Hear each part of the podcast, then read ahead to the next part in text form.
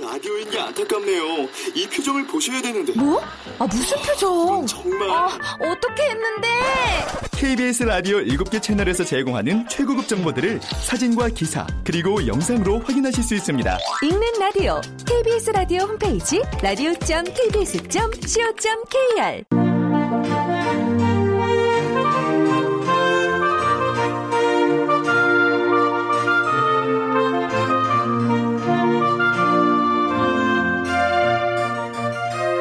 라디오 문학관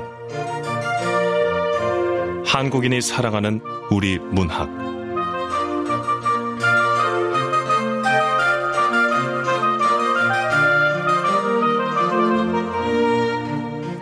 안녕하세요. 아나운서 태희경입니다. 라디오 문학관 오늘 함께 하실 작품은 서미애 작가의 장미정원의 가족 사진입니다. 서미애 작가는 1986년 대전일보 신춘문예에 시가 당선됐고 1994년 스포츠 서울 신춘문예 추리소설 부문에 남편을 죽이는 30가지 방법이 당선되면서 본격적인 작가의 길로 들어섰습니다. 주요 작품으로 2009년 한국 추리문학 대상을 수상한 장편 소설 인형의 정원과 반가운 살인자, 살인협주곡, 그녀만의 테크닉 등이 있고 작품집, 세기말의 동화, 남편을 죽이는 30가지 방법이 있습니다. KBS 라디오 문학관, 한국인이 사랑하는 우리 문학, 서미애 작가의 장미정원의 가족 사진 함께 하시죠.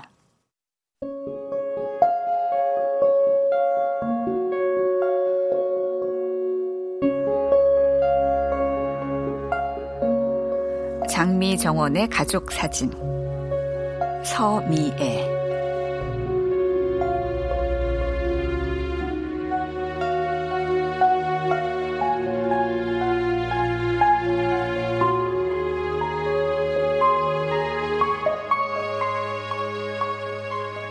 정원의 꽃들이 활짝 피어 모처럼 휠체어를 타고 정원에 나와 햇살을 즐기던 날.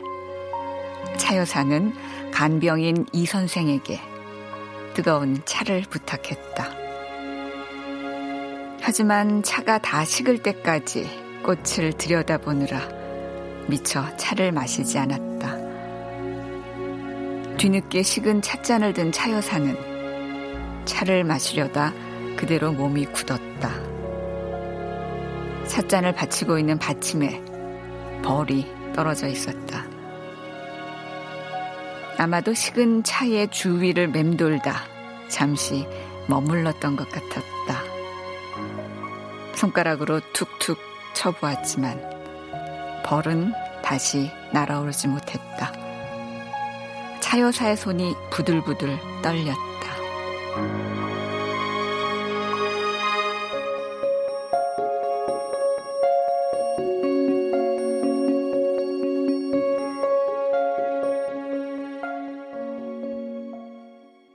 며느리 현주 우리 어머님이 좀 까다로운 분이세요. 아, 네. 재경이한테 얘기 들었습니다. 특별한 재주가 있으시다고. 무슨 말씀이신지. 재주를 썩히면 안 되죠. 좋은 간병인 만나게 되어 저 역시 기대가 큽니다. 좋은 간병인을 구하는 일은 쉬운 일이 아니다. 더구나 성민은 강파르고 취향은 깐깐하고 성격은 예민한 현주의 시어머니 차여사 같은 사람이라면 더욱 그렇다.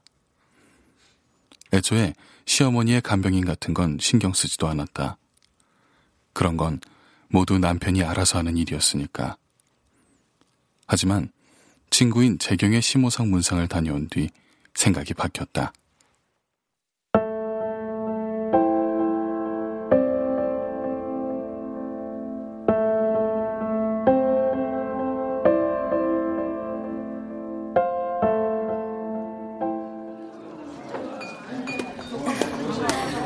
현지야, 바쁜데 와줘서 고마워. 아유, 당연히 와야지. 시어머니 돌아가셨는데.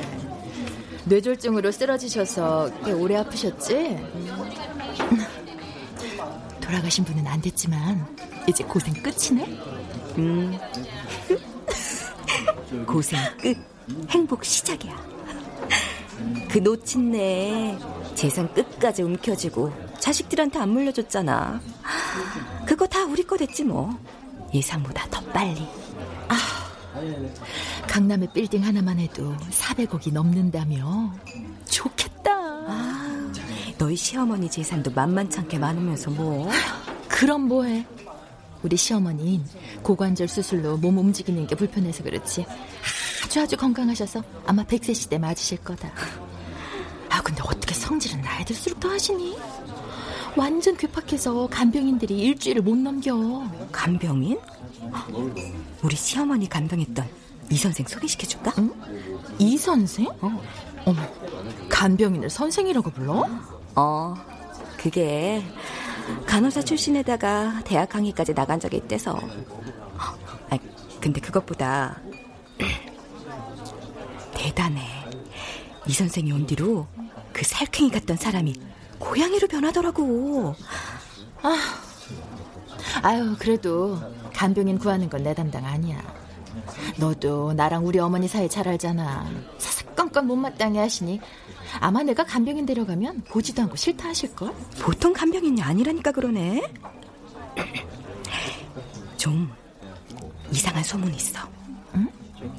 이상한 소문? 이 선생이 간병을 하면은 반년도 안 돼서 돌아가신다는 거야. 어, 왜? 왜인지 누가 알아? 그냥 나도 소개받을 때 들은 거라서.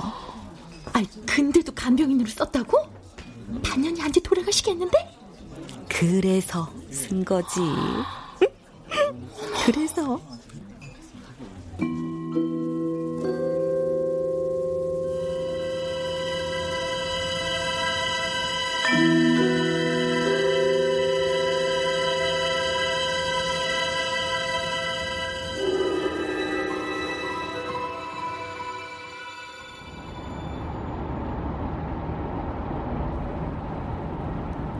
현주는 이 선생을 뒷자리에 태우고 남편 옆에 탔다. 시어머니의 집으로 향하는 동안 현주는 남편에게 몇 번이나 신신당부를 했다. 여보, 이 선생은 당신이 모시고 온 거지. 난 모르는 걸로 해야 돼요. 아, 알았어요. 같은 말을 몇 번째 하는 거야? 이 선생도 그렇게 하시고요. 네. 저, 이 선생님? 저희 어머니는 고관절 수술 후유증으로 몸을 잘 못 가누세요. 혼자 힘으로 용변 보는 것도 어렵지만 어떻게든 기를 쓰고 혼자 하시려고 하시죠. 먼저 손을 내밀지 않으면 건드리지 마세요. 아마 지팡이가 날아올 겁니다. 이 사람 엄마가 치매 초기 증상 보이는 것 같단 말은 안 하네. 아들이라 믿고 싶지 않겠지. 아유, 그래. 내가 나서서 괜히 덧붙이지 말자. 이도 싫어할 테고 간병인도 함께 생활하다 보면 자연히 알 테니까. 다 와가네. 아, 잘 돼야 할 텐데. 서울 시내에 저렇게 넓은 정원 가진 사람은 우리 시어머니밖에 없을 거야.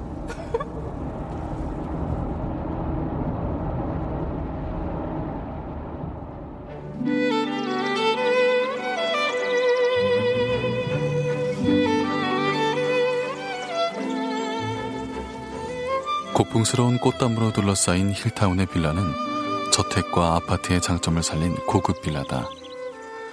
현주의 시어머니가 있는 곳은 그 중에서도 산과 이어지는 곳으로 단독의 정원을 가지고 있다.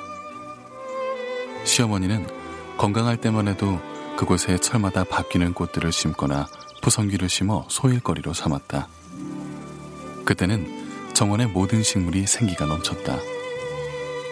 주인의 손길이 사라지자 정원의 모습은 빠르게 변해갔다. 넝쿨 장미가 제멋대로 줄기를 뻗어 정원의 절반 정도를 차지하고 있었고 산기슭 쪽은 우짜란 잡초들이 무성했다. 그래도 꽃이 피는 계절이 되니 어수선하기는 해도 을씨년스러움 사라졌다. 곧 꽃이 피고 잎사귀가 나오면 한결 나아질 것이다.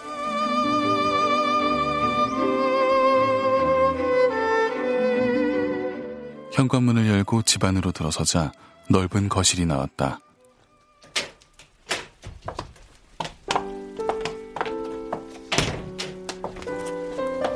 엄마, 저희 왔어요. 거실의 한 벽을 차지하는 창 너머로 방금 걸어온 정원이 한눈에 보였다.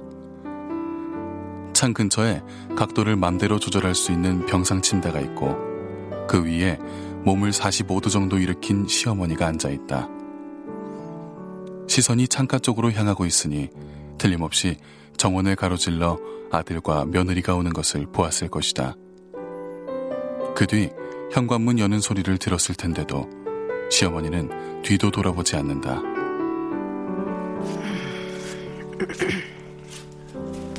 엄마, 저희 왔다고요.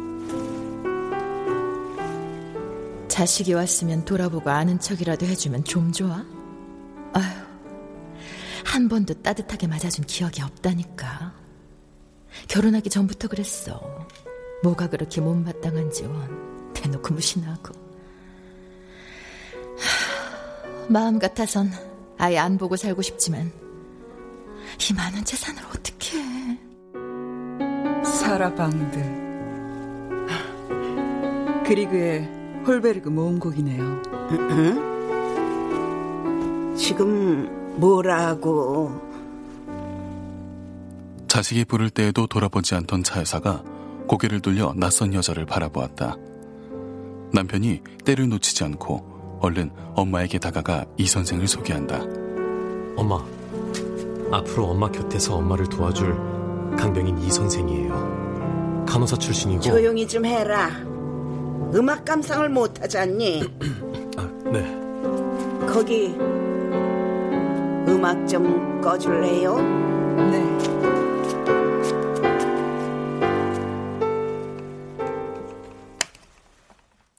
차 여사의 말에 이 선생은 곧 오디오로 가서 천천히 볼륨을 줄이고 스톱 버튼을 눌렀다.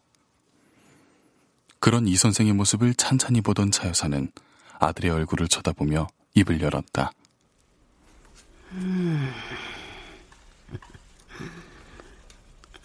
나 화, 화장실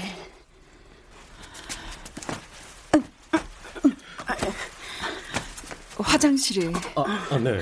이쪽으로.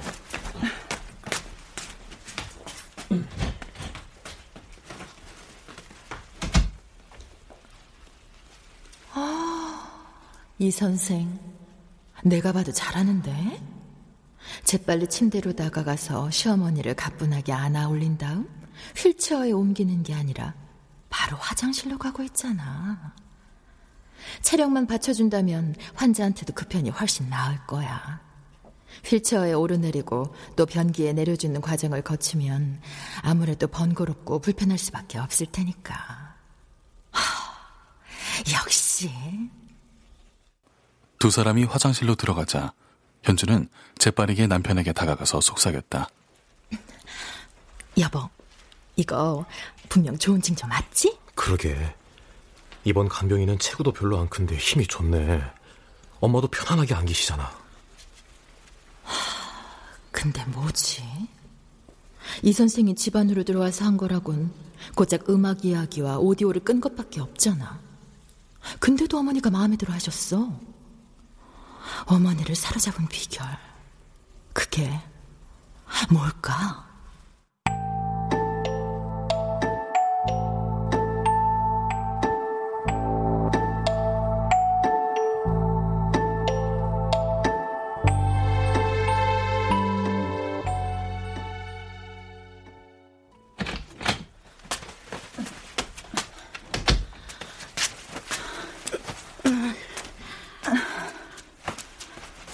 화장실 문이 열리고 다시 이 선생이 시어머니를 안고 침대로 옮겨 놓았다. 조금 전 앉아있던 그 자리에 내려놓고 침상 한편에 놓인 여러 개의 쿠션 중 하나를 들어보더니 허리에 살짝 밀어 넣어 주었다. 쿠션을 이렇게 허리 밑에 받쳐주면 허리에 부담이 덜할 겁니다. 어, 엄마, 편하세요? 왜 아직 점심이라도 얻어먹고 가려고? 아, 니 그게 아니라. 아, 아니에요, 어머니. 저희 약속 있어요. 남편이 입을 열려는 순간 현주는 얼른 남편의 말을 가로막으며 없는 약속을 만들어냈다. 소기의 목적도 달성했고 어머니의 기분도 나쁘지 않은 것 같으니 얼른 빠지는 게 낫겠다 싶었다.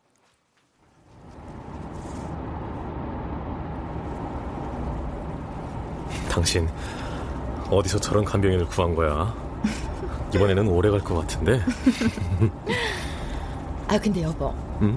어머니가 뭘 보고 저렇게 금방 승낙을 하신 걸까? 참, 나한테는 그렇게 쌀쌀 맞으시면서 자기도 봤지? 오늘도 나하고는 눈도 안 마주치는 거. 아, 난 지금까지 어머니의 인정을 못 받고 있는데 저 간병이는 어떻게 저렇게 빨리 어머니의 마음을 사로잡은 거냐고. 음, 글쎄. 섬세함을 본 거 아닐까? 섬세함? 뭐 아무렴 어때? 어머니 돌아가시고 내가 저 정원 딸린 집주인이 되면 가장 먼저 저놈의 넝쿨 장미부터 뽑아버리고 그 다음에는 정원을 갈아엎어버려야지 그리고 저 넓은 정원은 어떻게 바꾼다? 아, 그래 수영장. 수영장이 좋겠어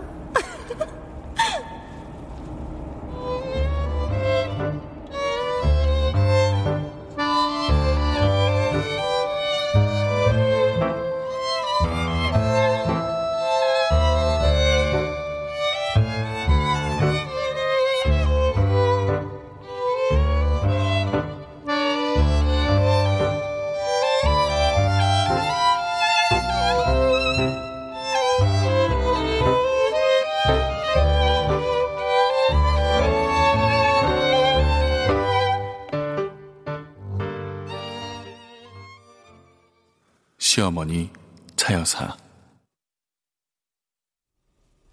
이 무신경한 것들. 처음부터 그랬다.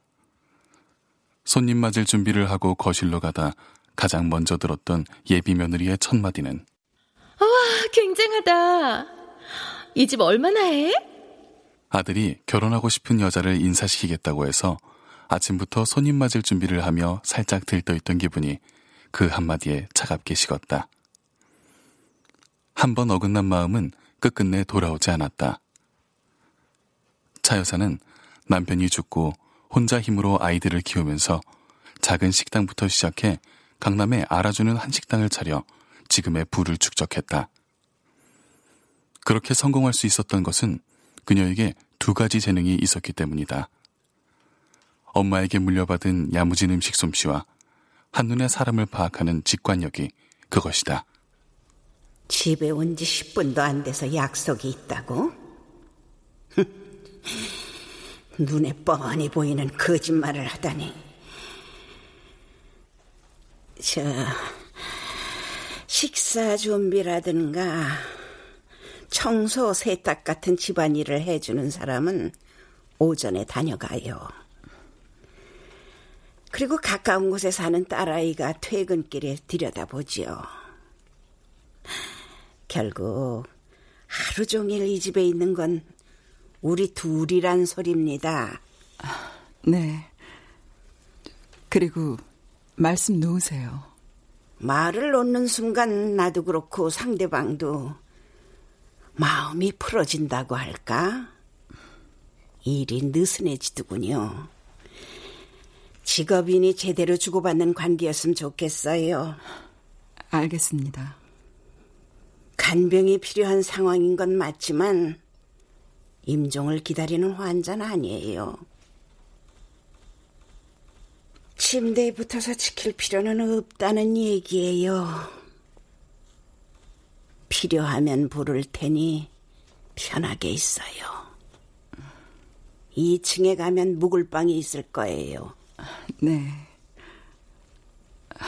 저도 몇 가지 여쭤볼게요. 매일 챙겨 드시는 약은 어떤 게 있죠? 탁자 위에 약상자 보이지요? 네. 영양제, 고혈압약, 비타민, 소염제, 위장약 정도. 어, 고혈압약과 소염제는 같이 드시면 안 좋아요. 혈관 수축을 방지하는 소염제를 먹으면 고혈압약을 먹어도 혈압이 떨어지지를 않죠. 연세가 있으신 경우는 혈압이 좀 올라가는 게 자연스러운 현상이니까 많이 높은 편이 아니시라면 혈압약은 빼도록 하죠. 그리고 여러 가지 약을 드시면 위장에 부담이 올 수 있으니까 가급적이면 비타민과 영양제도 함께 들어있는 걸 찾아서 제가 추천해 드릴게요.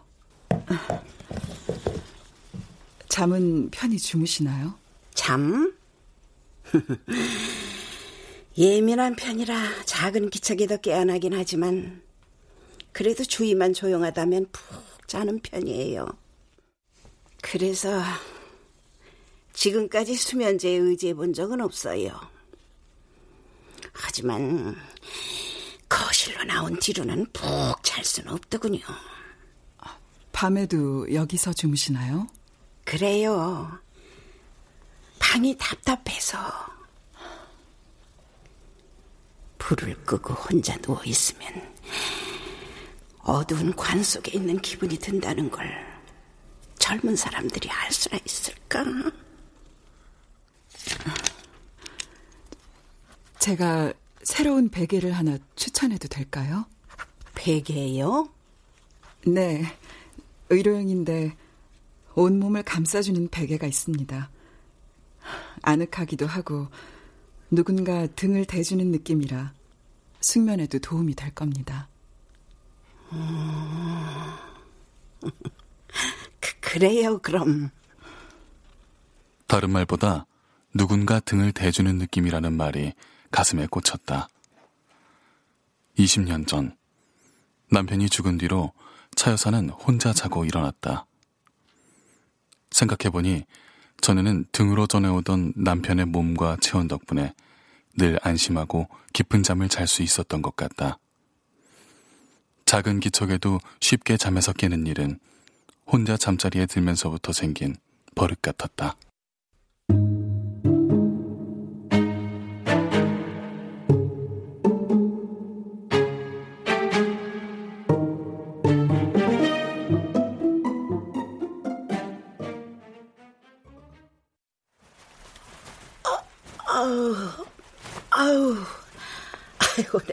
깜빡 졸았나 보네.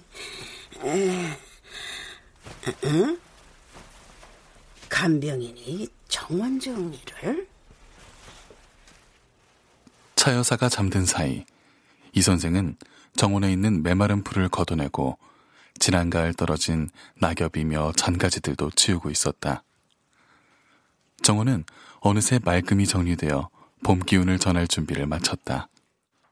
볼 때마다 심란해서 마음 한구석에 걸렸는데 묵은 체증이 내려가는 기분이었다. 이 선생은 면장갑을 툭툭 털어내고 만족스러운 표정으로 정원을 둘러보다 손에 무언가를 들고 현관 쪽으로 걸어왔다.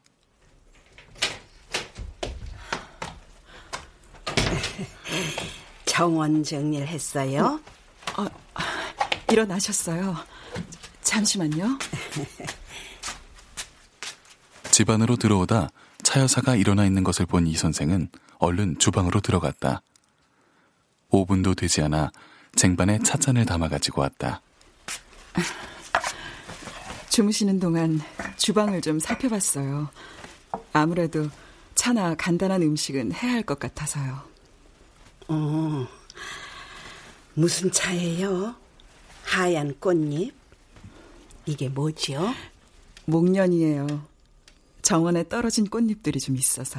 목련 꽃잎으로 차를 끓여 먹는 줄은 몰랐네. 아마 녹차보다 맑고 담백할 거예요. 좋네요.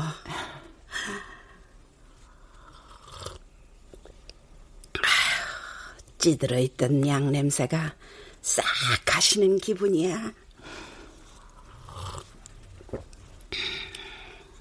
어쩌다 간호사를 그만두고 간병인이 됐나요? 아, 아, 아, 그게. 아유, 미안해요. 내가 곤란한 질문을 했나 보네요. 아, 아닙니다. 어머니 덕분이죠. 음, 최장암 말기라는 소식을 듣고 직장을 그만뒀어요. 남은 몇 달 동안 곁을 지키면서 제대로 편안하게 보내드려야겠다고 생각했죠. 음.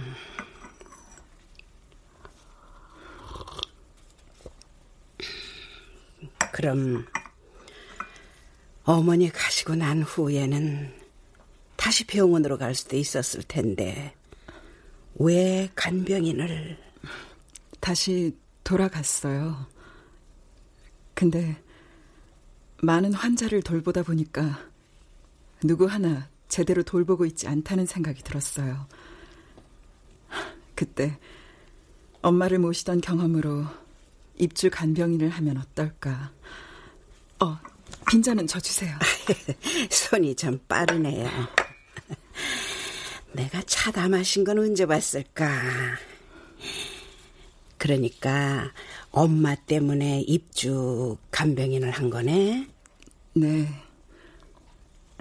가급적이면 연세가 있으신 노인분들의 간병을 하고 있어요. 우리 엄마가 그랬던 것처럼 마지막으로 하고 싶은 일이 뭔지, 제가 도울 일은 없는지 살피면서요. 음, 마지막. 마지막이라. 차 여사는 자신도 모르게 마지막이라는 말을 중얼거려 보았다. 인간은 늘 그림자처럼 죽음을 발밑에 달고 살지만 자신이 죽을 것이란 생각은 하지 않는다. 적지 않은 나이에 이렇게 몸도 목간을 쳐주러 누워있는 차 여사조차도 자신의 죽음에 대해 깊이 생각해 보지 않았다. 혹시 하고 싶은 일이나 가고 싶은 곳 있으세요? 아, 하고 싶은 일? 젊었을 때는 애들 키우고 먹고 사느라고 뭘 하고 싶다는 생각도 못 해봤어요. 남편 죽은 뒤로는 혼자서 엄두가 안 났고 지금은 하고 싶어도 몸을 가눌 수가 없다오. 많은 걸 이뤘다고 생각했는데 정작 내 꿈은 한 번도 꺼내본 적이 없구만. 지금부터 하나씩 해봐요. 제가 도와드릴게요. 음, 그, 그래요. 그, 그래. 그래.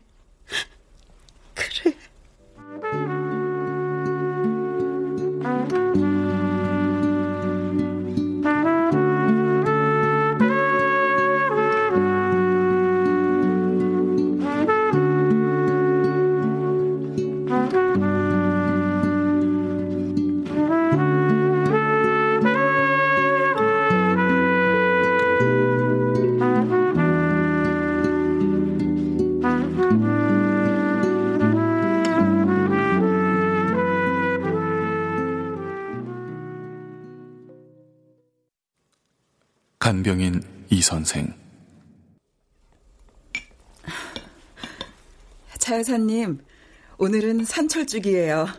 등산로에 많이 피었던걸요? 꽃이 피기 시작하면서 아침마다 그날그날의 꽃을 한 송이 꺾어다가 차야사의 침상 옆에 놓아주었다. 그래, 그런 철이지. 진달래가 피고 난 다음엔 철쭉. 처음 만났을 때 계속 존댓말을 하겠다고 했던 말은 잊어버렸는지 언제부턴가 쭉 말을 놓았다.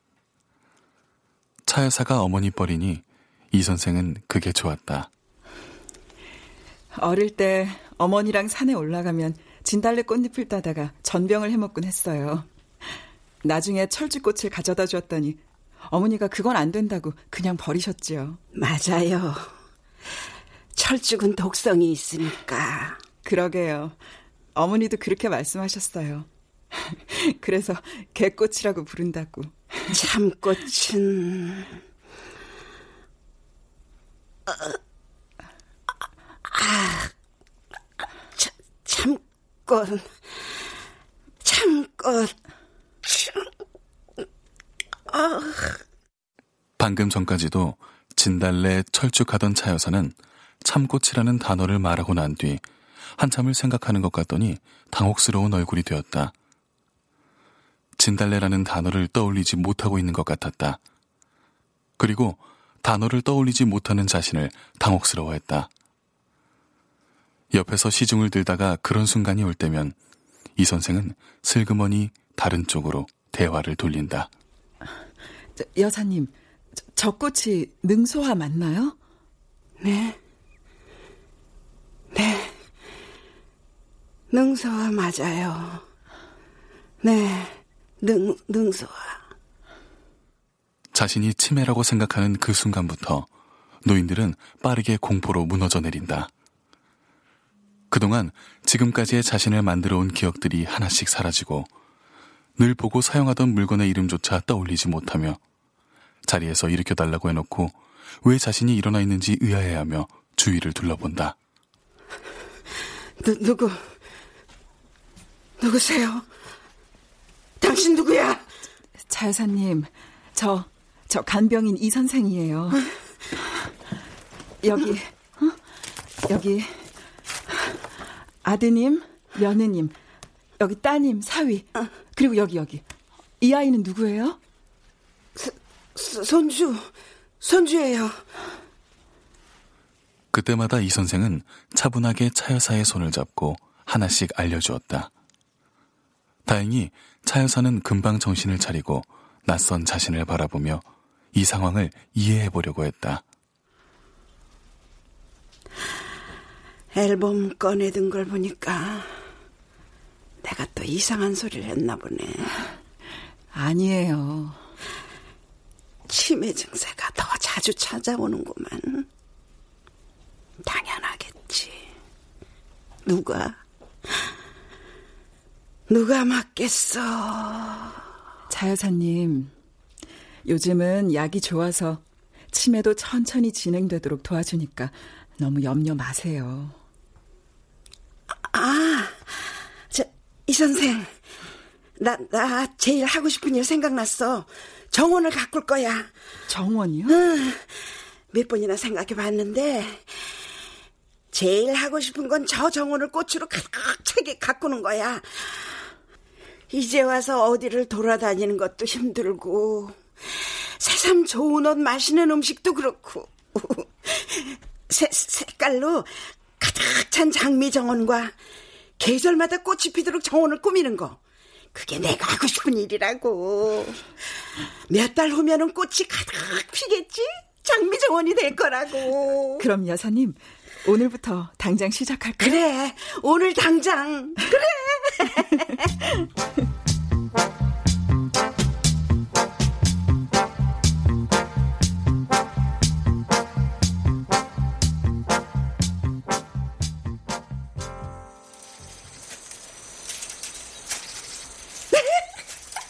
세상에 정원이 살아났어 장미 정원이 됐다고 장미 종류가 이렇게 많은지 몰랐어요 그렇지 장미 종류가 얼마나 많은데 어, 장미꽃이 한 송이 부러졌어요 에?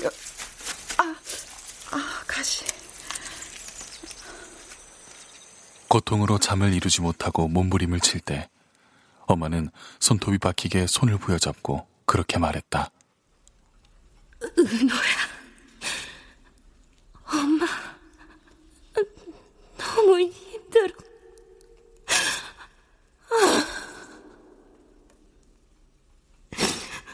이렇게 죽고 싶지 않아.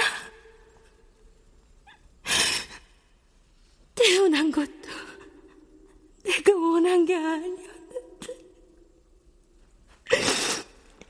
죽는 것마저 이렇게 잠잠이면 죽고 싶지 않아.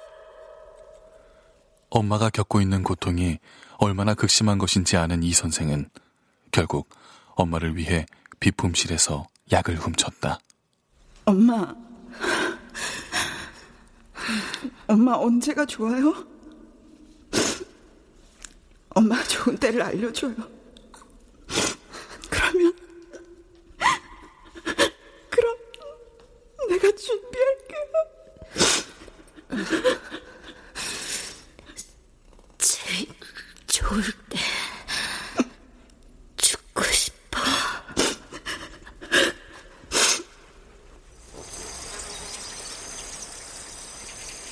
제일 좋은 때 죽고 싶어. 네?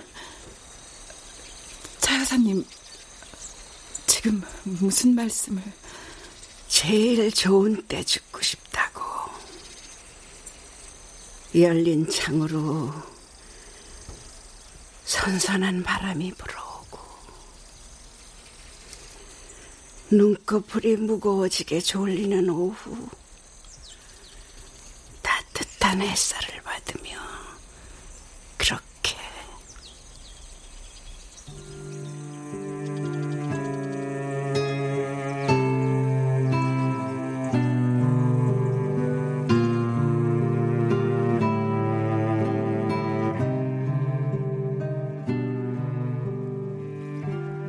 여사는 죽음이 가까이 와 있다는 걸 알고 있었다.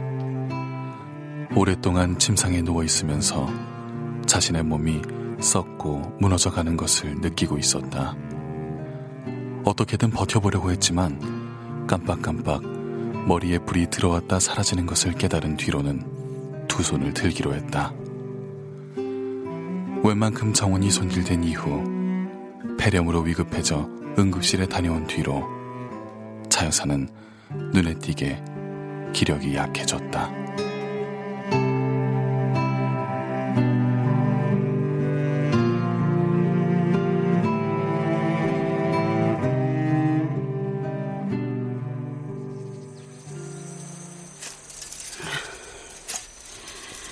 이 선생 이상한 소문이 있던데 네? 이 선생이 간병하는 사람은 6개월 안에 죽는다고. 오해는 마. 나 이 선생 비난하진 않아. 병세가 안 좋은 분들을 맞다 보니까 그런 오해를 받네요. 과연 그럴까? 차 여사님, 저는 간병인이라기보단 호스피스에 가깝죠. 마지막 순간을 평안하게 맞이하시도록. 어머니에게 약을 투여한 건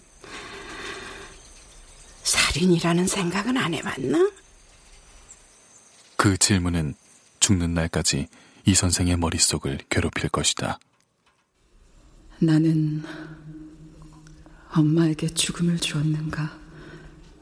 아니면 평안을 드렸는가? 그 답을 찾기 위해 이 선생은 간병인을 자처했다. 가급적이면 죽음이 가까이 다가오는 환자들을 맡았다. 그들을 간병하며 이 선생은 스스로에게 끊임없이 물었다. 이 선생을 비난하려는 게 아니라니까. 도움을 청하려는 거지. 도움이요?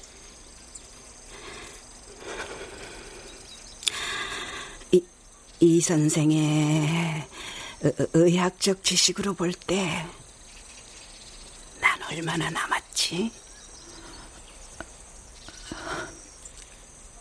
꽤 오래 버티실 거예요. 버틴다. 그런 게 아니라, 생명이 붙어 있는 시간 말고, 나답게 살 수 있는 시간 말일세. 여자님, 그건 제가 말씀드릴 수 없을 것 같네요. 하긴, 이미 그런 시간은 지났다고 할 수 있지. 속옷에 똥오줌 지리고, 혼자서는 화장실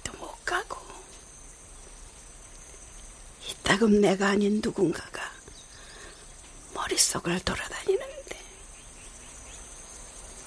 그게 나라고 할 수 있을까?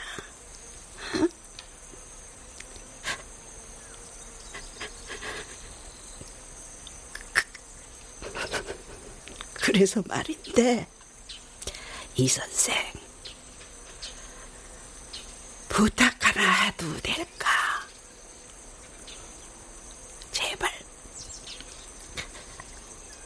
제발 들어주게.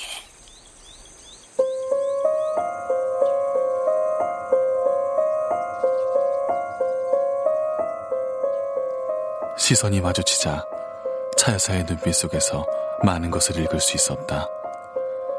엄마의 눈에서 보았던 망설임과 고통, 체념이 보였다. 선택은 제가 하는 거죠.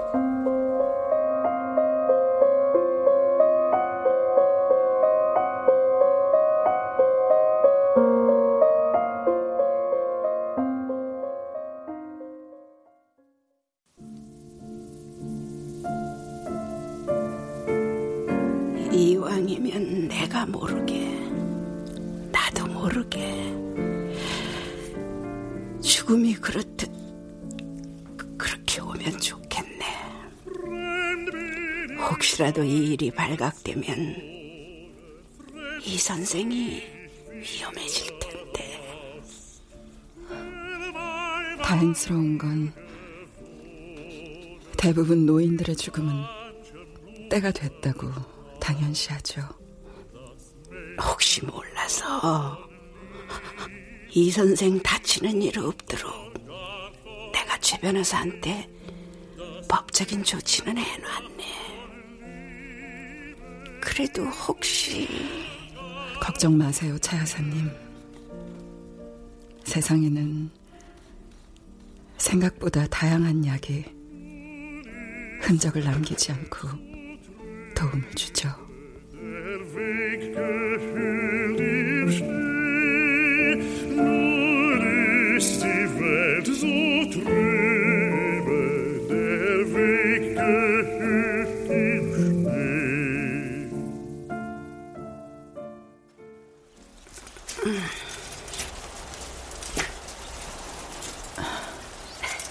원의 꽃들이 활짝 피어 모처럼 휠체어를 타고 정원에 나와 햇살을 즐기던 날, 차 여사는 뜨거운 차를 부탁했다. 하지만 차가 다 식을 때까지 꽃을 들여다보느라 미처 차를 마시지 않았다.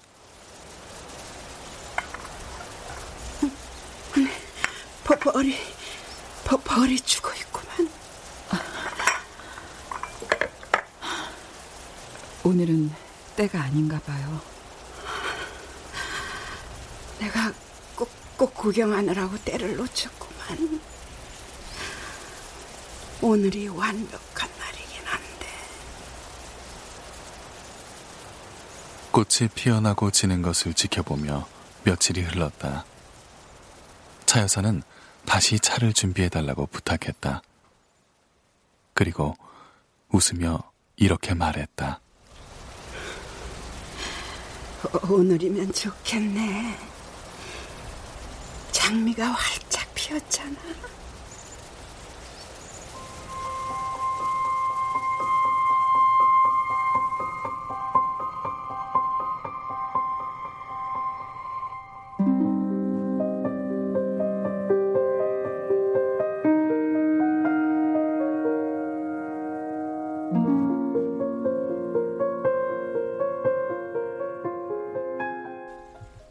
차기옥 여사님의 직계 가족과 간병인 이 선생님의 입회하에 차기옥 여사님의 유언장을 공개하겠습니다. 저 최 변호사님, 네.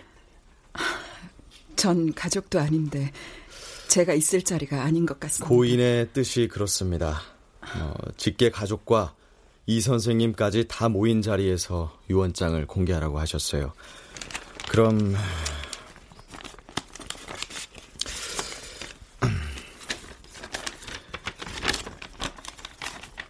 유언장.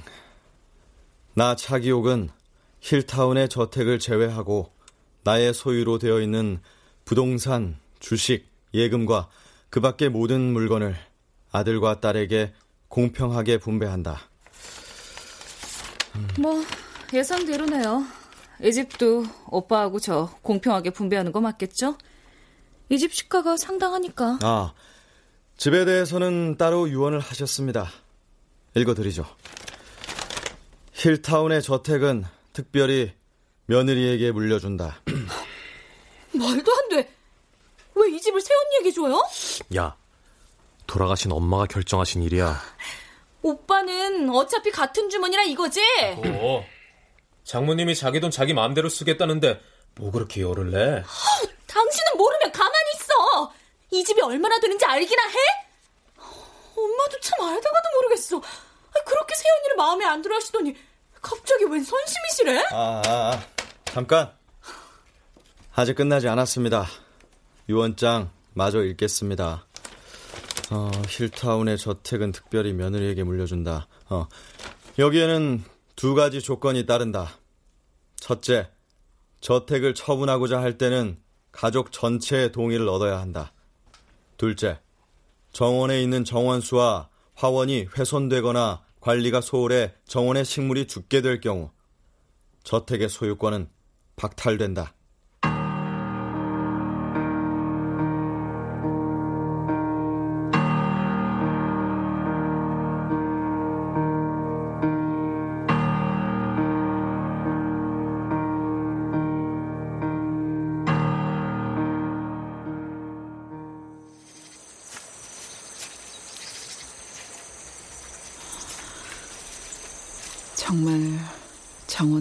꽃이 많이 피었네. 이 선생? 아, 네. 어떻게 하셨을까? 어머니가 돌아가시면 난 여길 파내고 수영장을 만들려고 했거든요. 하, 이 집을 가지려면 이 많은 정원수와 꽃들을 죽을 힘을 다해 돌봐야겠네요. 차 여사님은 가장 아끼는 것을 물려주셨어요. 모르는 사람 눈에나 그렇게 보이겠죠. 이 선생은 어머님 속셈 다 알면서 그런 말을 하네요. 며느리에게 집을 준 차 여사님의 본심은 선물일까 아니면 족쇄일까? 그럼 전 이만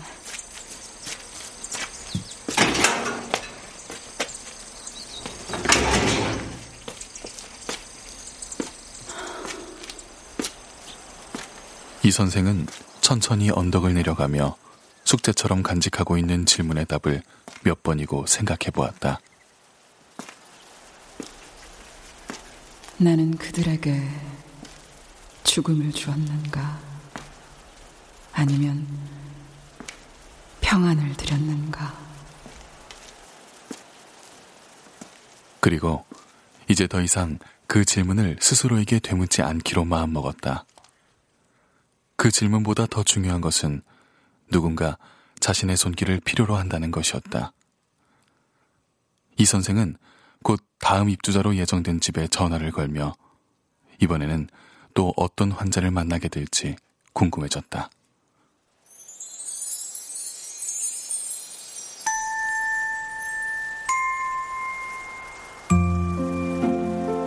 네. 네. 이 선생이라고 하시면 됩니다. 네. 잠시 후에 찾아뵐게요. 네. 큰 길로 내려가는 주택가의 골목에 6월의 햇살이 가득 비치고 있었다.